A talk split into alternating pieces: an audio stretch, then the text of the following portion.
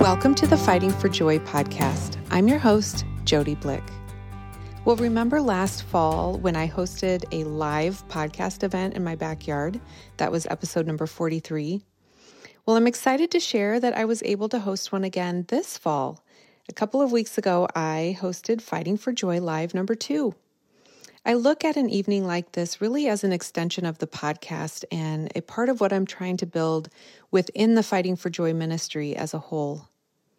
For many years, I have been dreaming about gathering a big group of friends like this with the purpose of encouraging and connecting and sharing. But it wasn't until we moved a couple of years ago that I felt like God had brought enough healing and progress in my grief to do something like this. Somehow our move brought a renewed hope and a new desire to invite people in again. Our previous home held a lot of sacred moments in grief, and I started to become pretty protective of it and pulled inward a little bit, stopped inviting people in. Hospitality just felt pretty exhausting and hard, and I know that's understandable. But when we moved, parts of the pre grief Jody kind of bubbled back up to the surface, and God began to fill my heart with a new kind of hope and joy. And I courageously began to dream about something like this again. And so these live events are a beautiful reflection of God's restoring and redeeming work in my life and in my grief. On this episode, you will get to hear my husband Eric and I have a live conversation with our friend Scott Jensen, again in our backyard Again, with six tables full of friends from various seasons and parts of my life. They were 30 different guests this time than the women who joined me last fall. Um, but it's one thing to kind of listen to a podcast episode by yourself, which is what I would guess most of us do. We we listen alone. I know I certainly do. I'm usually driving in the car or out on a walk or cooking dinner, but I'm usually alone and I'm usually multitasking. But a night like this, it, it brings a group of women together to listen to the conversation with each other in person and in real time. And I felt like this allowed for some really special interactions and discussions and just the ability to soak things in a little more when we're not multitasking. I know you will love hearing from Scott. He is such a special man. He serves as the chaplain at our local hospital, and we got to experience firsthand really the important work that he does on a daily basis here in our community when he was called in to comfort all four of the affected families in the emergency room on the night of the accident. So on this conversation we, you know, we share some of the memories of that horrific night, but really we focus in on how powerful it is when God brings comfort to his people through his people. So I'm thankful that you're here and that you found the podcast. Thank you for listening, and I hope you're encouraged. This is our friend Scott Jensen. Um, I'll tell you in a little bit how our lives uh, intersected with with Scott. Let's just start by having you just share a little bit about yourself, about your work, your family, your time outside of work. Good evening. Good evening. It is great to see you, and I don't know too many people out there, but I see some fabulous friends and uh, I see a lady who prayed for me to get the job I have. Um, Miss Luann, she did um, Mama Lou. She did a podcast episode on prayer. So yes, very very appropriate to call her out on that. Yes. Uh, so I am Scott. I'm married to Joy. So fighting for Joy. That you know. You fought for Joy, joy and you got her. Good. Joy and I uh, have been here in Fremont since 2005, and uh, we have three kids who are now all married. We have four grandkids, um, which is fabulous. And I've had the privilege of working at the hospital as the chaplain for now 15 years this fall, which seems incredible. Um, I enjoy my refuge also at home this afternoon and this morning, I spent most of my day putzing in my garage with some woodworking stuff, which is what I love to do. Um, I also like getting on my little John Deere garden tractor and mowing for a few hours. Uh, that's always a very relaxing uh, getaway. So, yeah. Love it. Great. Well, thank you for being here. Thank you. Um, Well, I think everybody here pretty much knows our story. We do uh, share about the loss of our son Jackson um, nine years ago, this past summer, um, on episode one of the podcast. Um, but tonight we asked Scott to come and share because anyone who has experienced um, a tragic loss understands kind of the clear before and after. Uh, when you think about the death um, or the accident or the loss. It just kind of feels like your life is forever cut into two parts. You kind of see it in pictures. When I look at pictures, I can immediately tell if that's me before Jackson died or that's me after. I, um, I can see it in my kids. I can see it in my friendships. Um, we can see it in our faith. Um, I, I can tell in the way I think. I mean, there's research that our brain changes in grief. Um, and then dates do the same thing. Oh, was that before 2013 or was that after 2013? You kind of just have this marker in your life now of before loss and after loss. Um, so it's it's just kind of a defining moment, and um, for us, Scott was involved in that defining moment.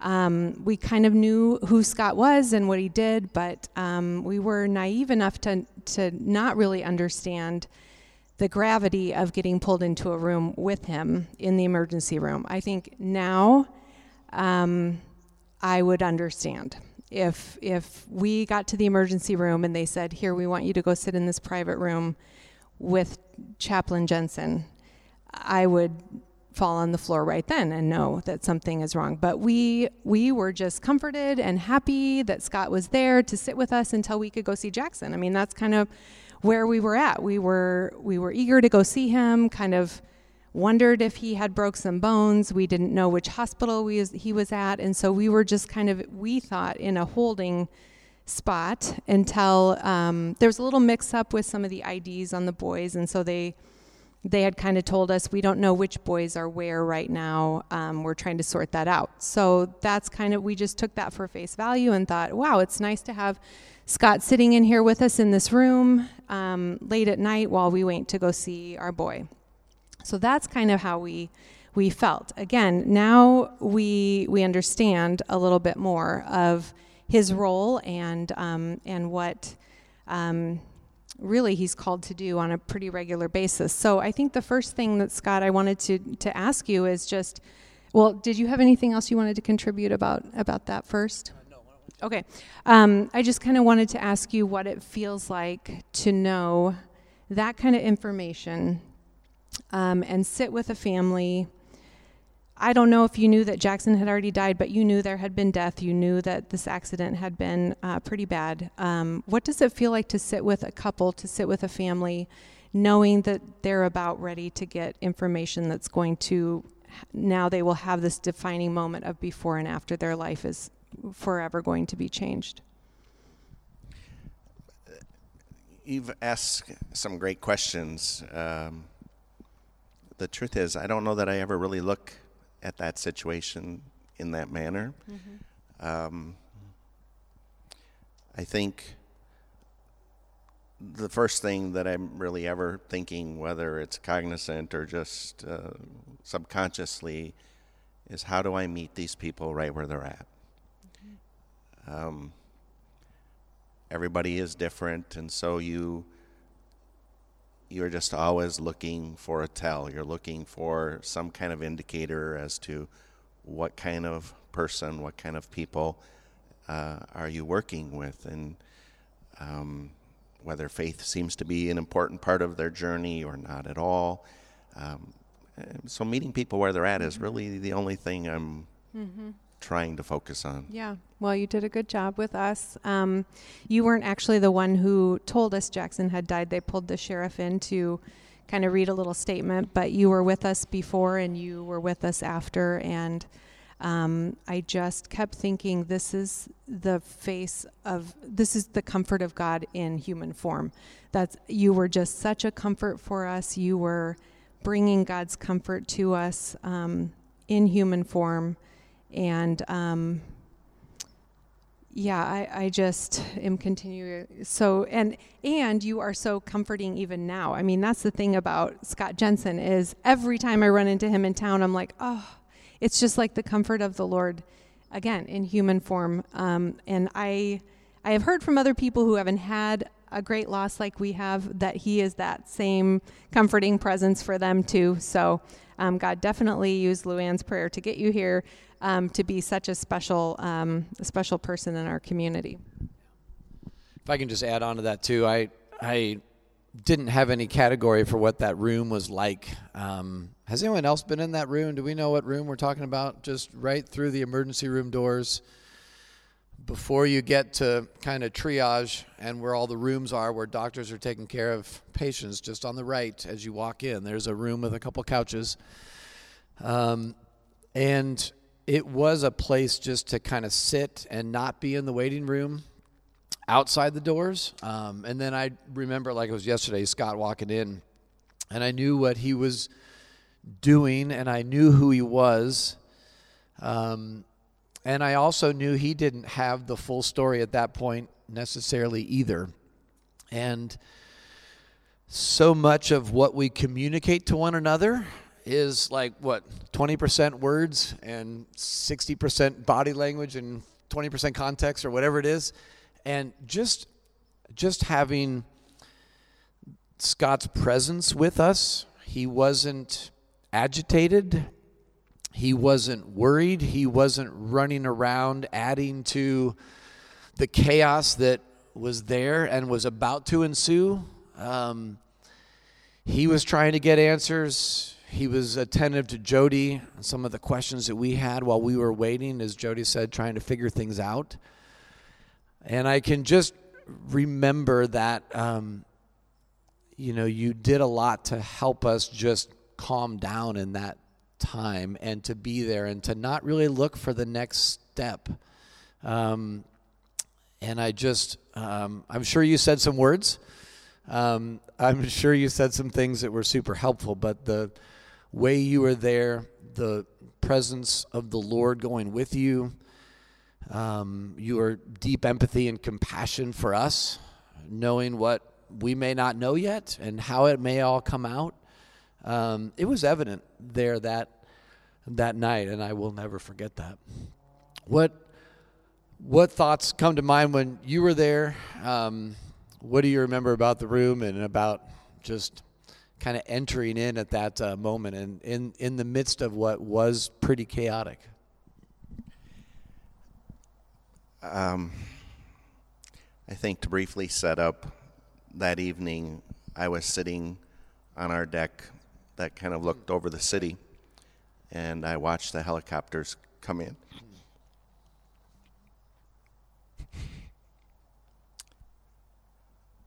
My son was sitting with me. He was getting ready to head off to college, um, you know, that next spring. So we were talking about all the things needed to get ready for that. And I knew that I was quite exhausted. Um, I couldn't even tell you what had transpired previously, but a string of things, deaths, I'm sure. And I remember that night saying, um, Dear God, I really don't need this. And I didn't even quite say it that nicely. It was yeah. like, God, really, I don't need this tonight. Um, so, anyway, um, I remember being called in, and I remember going into the first room. And I saw a classmate of um, my kids and I knew that he was likely not going to make it. And by the time we uh, got to visiting with you, I won't swear, but I believe, uh, seem to recall that I had in my mind that we basically were looking at probably three fatalities and perhaps maybe one might survive. Um,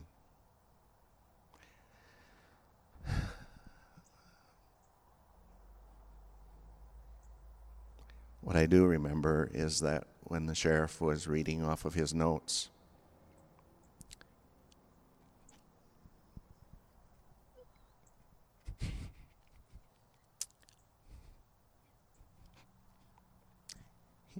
he inadvertently said the wrong name. as to who passed.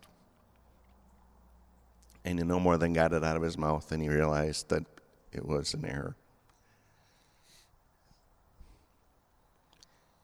And I remember looking at both of your faces, all four of your faces. And in that moment, I saw great joy and deep pain. And then, as I've never seen since, and hope I never have to again,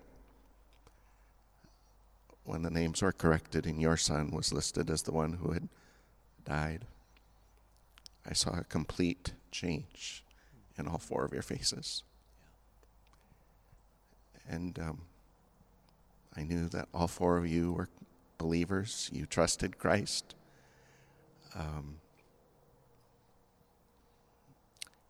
I saw your humility. I saw your beginnings of indescribable pain. And I saw the way that you immediately sought to comfort uh, and, and to congratulate, really, um, be grateful with uh, the other family. You shared joy with them, even though your hearts were beginning to be crushed.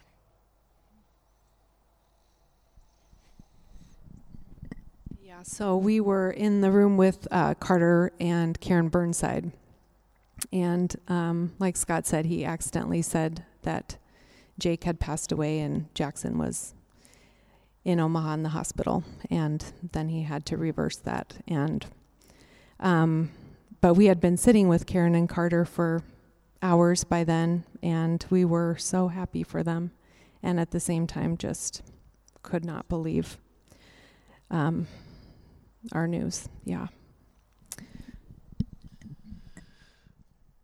Yeah, I never will forget that, and I never will forget um, the presence in the room, um, connecting with you, hearing those words that did change our life and enter into this, man, unspeakable hurt. And you had already put in a full day. and you had already seen so many other people pass away and you had already this is this is your your job and yet um, I, I I do remember it as if you know you were just starting your shift you were fresh you were there you were all in you were engaged with us you were super helpful. And I do remember you telling me the story that you were exhausted and you heard the helicopter. And you're like Lord just wow I'm now what do I do? So I, I would love to hear a little bit of the story on how, how does one get to be chaplain? How, how did you did you wake up one day when you were 12 and say this would be this would be riveting. I'd love to have this kind of job. How how did you get to that? And uh, tell us a little bit of your of your path to get there. Pure desperation. uh, the truth is, being a chaplain was on my very short list of about two things that I was uh, very confident I would never want to do ever in my life, period. Um, and so, as we say, God has a wicked sense of humor. God's not wicked, but uh, He has a very twisted sense of humor sometimes, it seems. And uh, a long story short, um, I had served as a volunteer chaplain at the hospital. Uh, I was in transition and desperately trying to figure out how do I continue to provide for my family. And uh, there was a position open at the hospital, and I thought, okay, I can go in and offer to help while they're looking for their long term solution. Uh, that'll help me in the short term, and then they can be on their merry way, and so can I, hopefully, God willing. And I went to fill out an application uh, because they said I had to do that. And as I looked at the application, uh, it shared all kinds of things they wanted the chaplain to do, one of which was being able to provide pastoral care to the staff.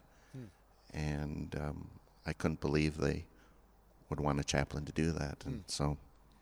And so you were at a church at that point in time, and you were a, a pastor there. And tell us a little bit about that. I had pastored in the Twin Cities for about nine years. Yeah. And then came to Nebraska here to Fremont to pastor as well. And um, yeah, there just uh, came a time for a transition, and truly, uh, I needed a job. Yeah. and God Yeah, that's opened good. a door. Well, um, what are some ways? This is a very difficult job in a lot of ways. Just what are a couple ways that have been helpful for you to fight for joy in the midst of ups and down days, or some days that are um, just down? Right? I, I'm getting paid for this right now. This is my job. This is the vocation that God has placed on my life. He certainly has gifted you for that, just as He's gifted each of us for the work that He calls us to to better those around us and to help um, those those in need. And He certainly has gifted you for this. But what are a couple things that come to mind about fighting for joy? How do you do that in this job? I think the the biggest thing is the people I have the privilege of working with. Um, I work with an absolute amazing team, and they are the ones that encourage me. They're the ones that give me hope. They're the ones that I can go to to talk to. Uh, sometimes to just offload on.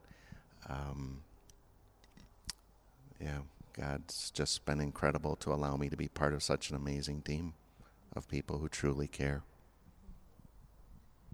Um, so I'm wondering about maybe even some common themes that you see with people that you sit with, um, or you you said you kind of are trying to read the room when you have to. Um, when you get a call and you have to sit with people, you're facing death or um, terrible circumstances. Um, what are some common themes that you have seen over the years of people who news like this will devastate them and they may not recover versus um, it devastates them, but they do recover and um, and you see them not necessarily thrive in their grief, but but see some serious healing and progress in their grief. Have you noticed um, what maybe some common themes are? Um, and I'm asking that because I, in a room like this or in the backyard like this, we're we're all going to have hard things. We already have had hard things. There's more hard things to come. What are some things that these women here tonight can be doing to prepare um, for the time when they are going to be faced with hard news? Can I ask a question of the audience? Yeah. Great. How many of you have uh, here have had a death of a an immediate family member, as it were, or somebody incredibly close to you? Quite a few. Okay. Um, at the face of it, there's nothing we can do to prepare for these moments, right? They happen. Um, but I, for me, I think it's always about trying to find hope. Um, I'm really glad Eric is here. This is about the same uh, ratio of girls to guys in the hospital typically. they asked me uh, when I was being interviewed to, for the job. They said, "Do you are you okay working with ladies?" And there were literally eight ladies in my interview, and I was the only guy.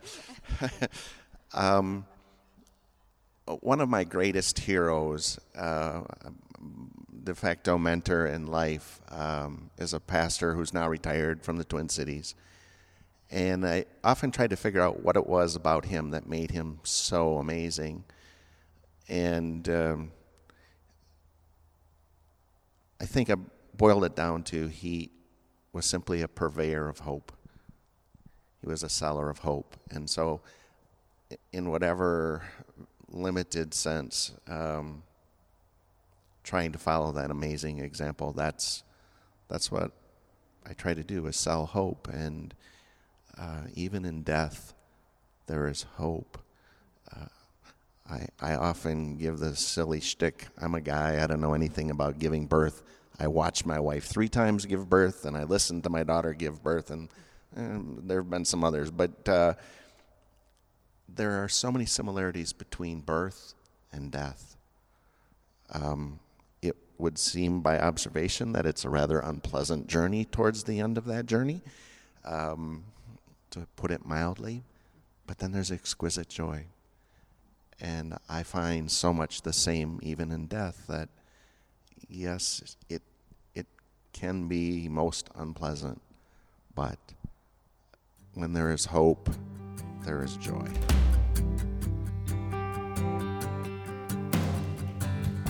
Hey, friends, I just want to quickly interrupt to share a little bit again about my podcast sponsor, Faithful Counseling. If you've been a regular podcast listener, you know that throughout our grief journey, our family has been greatly helped by Christian counseling.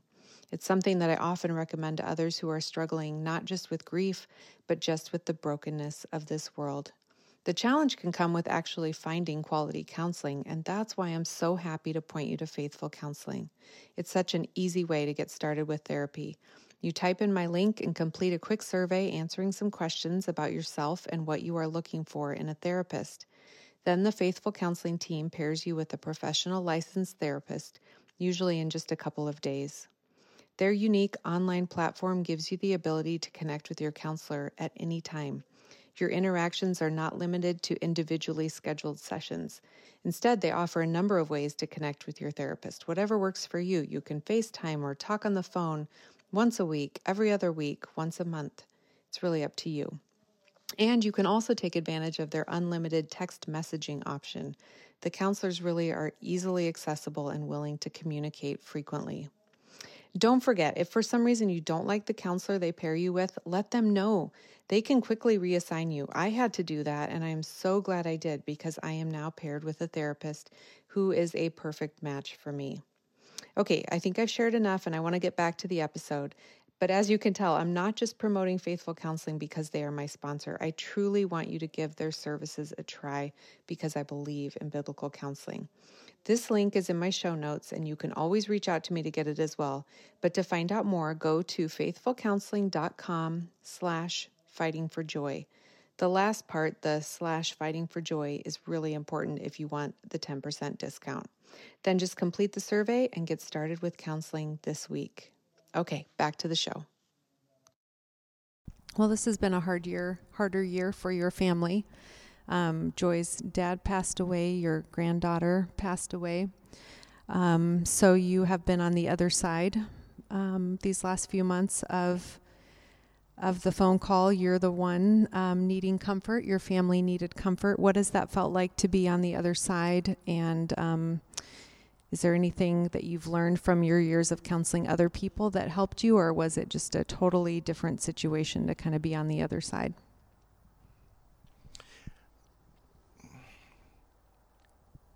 I don't think it was different to be on the other side. I won't say uh, that I have fully embraced this idea, but undoubtedly you've perhaps heard somebody um, quip, you know, bad things happen to other people, why not me? I, haven't embraced that, but I hold that in my hand to say, um, in in this season, that was a very legitimate question, um, because life is about random bad things happening, and um, none of us usually are excluded from that when all is said and done. So, what has been most comforting to me is just the incredible love and support of the people I work with, of my family. Um, some folks here in this room have uh, been the ones who brought food to our house and just simply were there to embrace us in our grief and to simply say they loved us and uh, incredibly powerful and hopeful. With seeing um, so much death and grief and loss, um, has it ever caused you to doubt um, God's goodness? Do you feel like that's something that you hear a lot from people who are facing that themselves? Are you getting the question of why is God allowing this? Do you is that something that you hear a lot? Um, have you wrestled with it yourself? How has your job affected your faith journey?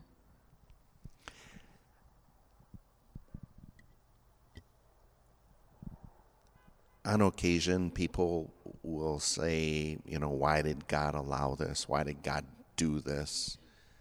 Um, in the heat of the moment, obviously, is not the time to have any theological conversation. Uh, I found it perhaps to be most helpful to simply say it's okay to be angry at God. It's okay to wrestle with God. It's okay to say naughty words at God because, frankly, I've done it and I'm still here to tell you about it. So um, it's okay. It's okay to wrestle with God. In fact, I would beg you to wrestle with God. Because what I have found is that when we wrestle with God, we discover whether He's real or not. And thankfully, we have discovered that, yes, oh my, God is real and He is good. Yeah, I think that we have a whole book of the Bible, 150 chapters of the book of Psalms, that's really about not necessarily rethinking your prayer first, but just praying it out to God. Um, there are times certainly to share with others. There are times to share with yourself. But what we what we find in the uh, Psalms is just again and again and again the psalmist just crying out to God in prayer that's not premeditated, that is raw. Sometimes you do ask the question like is is that really in there? Is that like is that really what that psalmist says? And and I think that it is proof that God does God does want his people to pray that way and not just pretend things aren't painful, uh, not just pretend that we have the answers, but to lament. That's what the language of lament is to go after God like that with just raw words. And you're going to him, you're not running from him. You're you're you're not disappearing from him. And that's what God that's what God wants, and the God of all comforts there. I think, I think one of the other things that you said too is that um, you, you know nobody here is a, is immune to the next person dying. There is going to be a lot more death. And I think in moments like that, you're right. A theological lesson is not what you probably want to do. It's it's too it's it's too late at that time. It's it's it's to come later. It's hopefully in nights like tonight it's to come before it's to come help help prep that but i think one of the most encouraging things on that is that you know the bible is a long book that doesn't end at genesis chapter 3 you know the first book in the bible obviously the book of genesis in the beginning god created the heavens and the earth um, and then sin enters into the world not through death at first just through disobedience to god and Adam and Eve are kicked out of the garden, and at that point in time, being kicked out of the garden was a grace. They should have died. We should have died. We should have died right there. There should not have been a Genesis chapter 4. And so, why does Jackson die? Why do other people die? Why do you get hit with that in your job day in and day out? It's it's that brokenness of the world. When we fell in the garden, the cosmos were forever changed but because there is a Genesis chapter 4 and we have the rest of what Scripture says, there is hope that that's not the final word. It will be undone, and Christ becoming man and being born here on earth and living on this earth has something to say about him entering into our grief. And that that doesn't get the last word, but that he is undoing the brokenness of this world and one day, this material world will be redone, and we will see Christ face to face. We will see the cosmos put right. I will see Jackson again. There is real reason to have hope. Indeed. Yeah, so as you're talking to people and in great empathy that you have, um, which we thank you for. It comes out, like I said, without without words. Uh, what are some words that have been helpful? What what do you go to when you go talk to people? Are there passages that come to mind if the family does have faith and you show up on the scene? What are some things that that you like to say or to kind of steer them and maybe the flip side is what are things that are just wrong? You mentioned a theological lesson at that point in time, probably not the right thing, but are there other things that come to mind that are just not helpful? Maybe start with the what's what's helpful first. Um, I, feel probably I'm just a one trick pony. Uh, because uh, truly, I feel like the best thing that I have to offer is simply a prayer, a prayer of comfort, a prayer of hope, because I can't fix that situation. I, I can't make it better. I can only acknowledge absolutely we live in a broken world and horrible things happen, and we're looking at one right now. But what I have discovered uh, as a pastor, um, a, a, a, very seminal moment for me. We had been pastoring a, a cute little country church on the edge of uh, the Twin Cities in Minneapolis, St. Paul. And long story short, uh, we had befriended some neighbors uh, who sent their kids to come to Sunday school all summer after a number of years of just developing a friendship and relationship. And come Christmas, it was the perfect quintessential Christmas. Uh, we had wood fire, uh, you know, the wood smoke smell from the neighbors. The snow was covering the ground, and we were going to have this grand Christmas celebration, uh, kids program. And a uh, the, the gentleman from across the street had sent his kids and his wife had come to church all summer long, but this was the first time he showed up to watch his kids in the Christmas program. And I was kind of, you know, all filled up with myself for about two seconds, thinking, oh my gosh, this is awesome. He's finally here, you know, because of maybe something we've done. And then two strangers walked into the back of our uh, little country church, and this grandma was beaming from ear to ear, and she said, I am so glad to be here to see my grandkids but I'm even more glad because this is the first time my son has come to church in 25 years. And she said, I've been praying for him every single day. So to see that your prayers are heard, to see that you know God doesn't answer them really quick sometimes, um, but to know that God is more than able to bring hope. He's more than able to help us. We may never get the answers as to why our loved ones died, why this tragedy befell us. You can wrestle with that all you want. You may never find the answer. Probably won't, straight up. But when you discover the God who can manage that and help you walk through that and continue to give you hope, which continues to bring joy, then it doesn't matter so much what the questions are when you discover the God of the universe cares about you. That's where the hope comes. That's a really good word. Thank you. And as we wrap up, I was going to ask you just kind of what kind of encouragement you could leave for these ladies, but that is that's it. that's a really great encouragement to leave them with. Um, and you're right about the prayer. I just feel like there is something that just uh, brings great comfort and calmness when um, when somebody just starts praying over you in moments um, like we experienced. And I, like Eric said, I don't remember much of what people said that night, but I do remember prayer being a part of that room after we got the news. And so it's a good reminder, too, that it, it really doesn't matter how we pray, if we say the exact right words. Um, how beautiful our prayers are, awkward our prayers are. It really doesn't matter. It what we remember is is prayer. That prayer was a part of it, and so. Um, so that is a really encouraging, encouraging word, Scott. Thank you so much, and um, just means a lot that that you came. It means a lot that you um, are willing to have this conversation with us, and you're just so special um, to us. And I wish you were special to us for another reason. Um, we can hate the reason we were brought together, but love that we were brought together.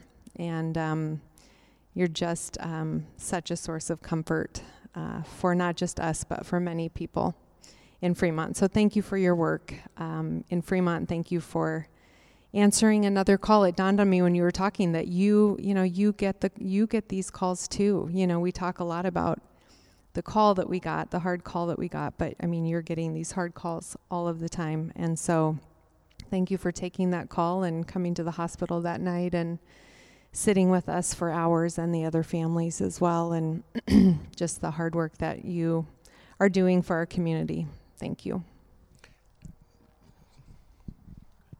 May I just say a little PS?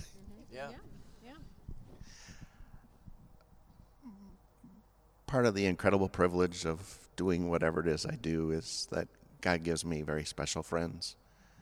Um, even from a distance, you are very precious, priceless gifts to Joy and I. And um, when our granddaughter died at seven weeks uh, from SIDS, and my son and uh, soon to be daughter in law at that point, now daughter in law, um, began to deal with Vivian's death. I know that my son's direct experience with those three plus one classmates, uh, not same grade, but right close by, and watching all of your lives inspired him in a most profound way. Such that even on the day that we buried Vivian, Britt and Ellie both said that they did not want to stop living. They wanted to continue to live. They didn't want to ever forget Vivian, and they wouldn't. But as my son just said this past week, they also didn't want to wait 10 years and discover that they had stopped living. And, and I think as we wrestle with God, as we wrestle with is He real, and if we can gain that sense that, oh my goodness, He is real and He does care, even though He's allowed, da da da da da, He cares. It gives us hope. But we have to make a choice also to live. We have to make a choice to work through the depression, to work through the grief, and it's a long, long journey that, in a certain sense, never is fully finished. But we get to make the choice as to what the future is. And I think that's important too. God does his part, and he invites us to take those steps of faith and walk with him. Yeah, I just want to echo Jody's words of thanks too. I think um, we are very thankful for you. And I'm thankful for the way that you read scripture over us after ja- uh, at Jackson's funeral service. Um, I'll remember you standing on stage for a long time, just reading God's word over us. And I appreciate seeing you, what felt like every time we had the courage to kind of leave the house, get into a community, you were there. You were looking for us. Um, and I'll never forget that, you know, every time I saw you, particularly during the first couple years, even, you never hurried us through the grief. And just like you said, keep going, keep living. There's reasons to hope. Keep going after your faith in the Lord. Um, but we didn't feel like you were pushing us. We didn't feel like you were making us be in a hurry. Um, and I just, I just thank you for that. Yes, we do know there is a God, and yes, He is the God of comfort, but that doesn't take away the pain. And we didn't, we didn't feel, we just felt love and compassion from you and understood and a safe place when we would have the courage to go out in town and other spots. Invariably, our paths would cross, and you would be there, and we just really appreciate that. You know, there's lots of ways we can know and we can feel the love of God, and one of those powerful ways is just through people that have His same Spirit. Um, and we do feel the love of our Father through you, and we are very thankful for you, Scott. Thank you. I'm very blessed to have you in my life as well. Okay, well, we're going to wrap this part up and then give you guys a little time to chat. Um, but I did write down just a couple clothing, closing um, thoughts um, that I wanted to leave you with. Just a couple questions for you to go home with.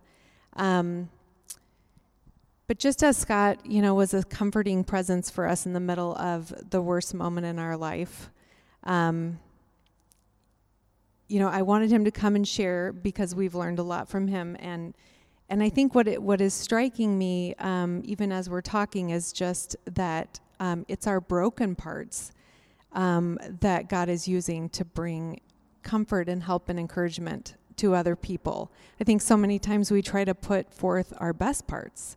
and we want God to use our beautiful parts. And and really, um, it is the mess, and it is the brokenness, and it's it's the hard parts um, that He will so often use to help other people. Um, 2 Corinthians 1 3 says, God is the Father of mercies and God of all comfort. He comforts us in our affliction and in our suffering so that we may be able to comfort others who are suffering. How? With the very comfort with which we ourselves are comforted by God. Because when we share in Christ's suffering, so through Christ we share abundantly in comfort too.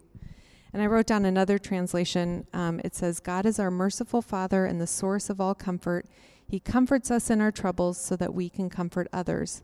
When they are troubled, we will be able to give them the same comfort that God has given us. So I love that it, you know, it, it definitely assures us that God is going to comfort us, um, but it's not really so that only will we feel comforted. Um, it says we are comforted so that we can comfort others, so that we will know how to help other people walk through hard things. So, Eric and I will give testimony for the rest of our lives about the comfort that we have received from God in our grief, from Scott, from friends, from family. Um, you know, it's why we started the podcast. We wanted to tell other people that this world is broken and difficult, and also God will help and comfort every step of the way. Um, but usually, um, sharing God's comfort is not through a podcast, it's not through big, grandiose ways. Um, it's just living in community and friendship with each other. And that's what I want to leave you guys with tonight. I want every one of you to see that you can be that kind of comfort for someone too. Um, you know, God has used the most broken parts of my story to help people, and He will use your broken parts to help people. Um, you know, just I was just thinking in the last couple of months, you know, we've had people like Dustin and Shelley Everett and Lori Von Sagren. I mean, these are people in our community who now know deep grief. They now have received horrible news and they have wanted to look us in the eyes, people who have walked walked this road ahead of them and see is God really going to comfort? Is his comfort truly comforting? Um, will God be able to bring his comfort and his help, you know, to my situation as well? That's what they're asking us, and we can give them that comfort because God has comforted us, and, and we are able to say yes. It's not, it's not um, pain free, it's not quick, but yes. Um, and I think Eric and I continue to also say that we don't have a corner on the market in grief and pain. Um, you know, almost all of us here have gone through something hard or will go something through something hard or have walked through hard things with other people. Um, and because of that, we are equipped now to go and share comfort with others. And so, as we end tonight, I just I want to ask um, kind of two questions of you. I want you to think about as you leave. The first one is: Is there an area of your life where you need the comfort of God? Have you been trying to find comfort in lesser things? When there is something enormously greater available to you. I know that I continue to chase comfort all the time. I have my entire life in big and small ways. And you know, it's it's silly almost how much comfort I can get from a cup of coffee or a blanket or you know, but we also chase comfort in big ways, you know, through relationships and financial security and making sure that everybody gets home safely at night. But, you know, that didn't happen. And so, what are you going to do when that doesn't happen? So, where are you going to find your comfort then? So, my encouragement is just start placing your hope in the comfort of God now. And let your heart be comforted by Him. And if you don't know what that means, um, then talk to one of us. But really, it just means by asking, by just asking God to comfort you. Tell Him where you hurt and where you feel broken, and ask Him to be your comforter. That's one of His names, comforter. You know, another way is really in His Word. Um, like Eric said, He speaks to us through His Word. So another way to find comfort from God is in the Bible. Um, Psalm 119:50 um, says, In all of my affliction, I find great comfort in your promises, for they have kept me alive. And that may seem like kind of a dramatic statement um, until you find yourself in the ER with Scott. Um, then you need the kind of comfort that has the power to keep you alive. And like Scott said, to keep living. The kind of comfort that will breathe life into death and turn from the things, um, you know, that just are crushing your spirit into things that um, are able to bring bring and breathe life. Um, so my encouragement to you is just: is there something? Is there an area in your life where you need to run to the comfort of God and you are um, settling for something something less? The second question I want to ask is: Is there a part of your story that could bring comfort to others? Maybe you can think of a particular situation where God really comforted you, a dark time in your life when His presence or His promises or His people helped you and you felt His love and His comfort. These most broken parts of your story that have been touched by God's comfort, I want you to start praying for the courage to share, to share the story, to share testimony of Him comforting you, and then to reach out and, um, and share that comfort with others. He has comforted you so that you can comfort others in their brokenness. And so often, God comforts us in community and through friendship and through sharing. And there is power in our stories. And that's another big part of why I want to do these evenings. There's power in sharing our stories. But the power isn't in the stories themselves, the real power is in the one writing the stories. And so we want to share about him and his work in our stories. So, that's our encouragement to you as you leave tonight. Um, we want you to fight for joy in your brokenness with the comfort of God, and then seek to help others in their fight for joy in their brokenness by sharing the comfort that you have received with them. So I will close in prayer, and then um, I'm going to have you guys talk to each other in fellowship and get to know each other a little bit more. Lord, we just thank you for this evening. Thank you for giving us a beautiful night. Um, thank you for these special friends who um, came tonight. I pray that these women will walk away with their hearts encouraged and strengthened um, and just reminded of the comfort that you have available to them that they can find in you. We hate the brokenness of this world and we are ready for things to be made right.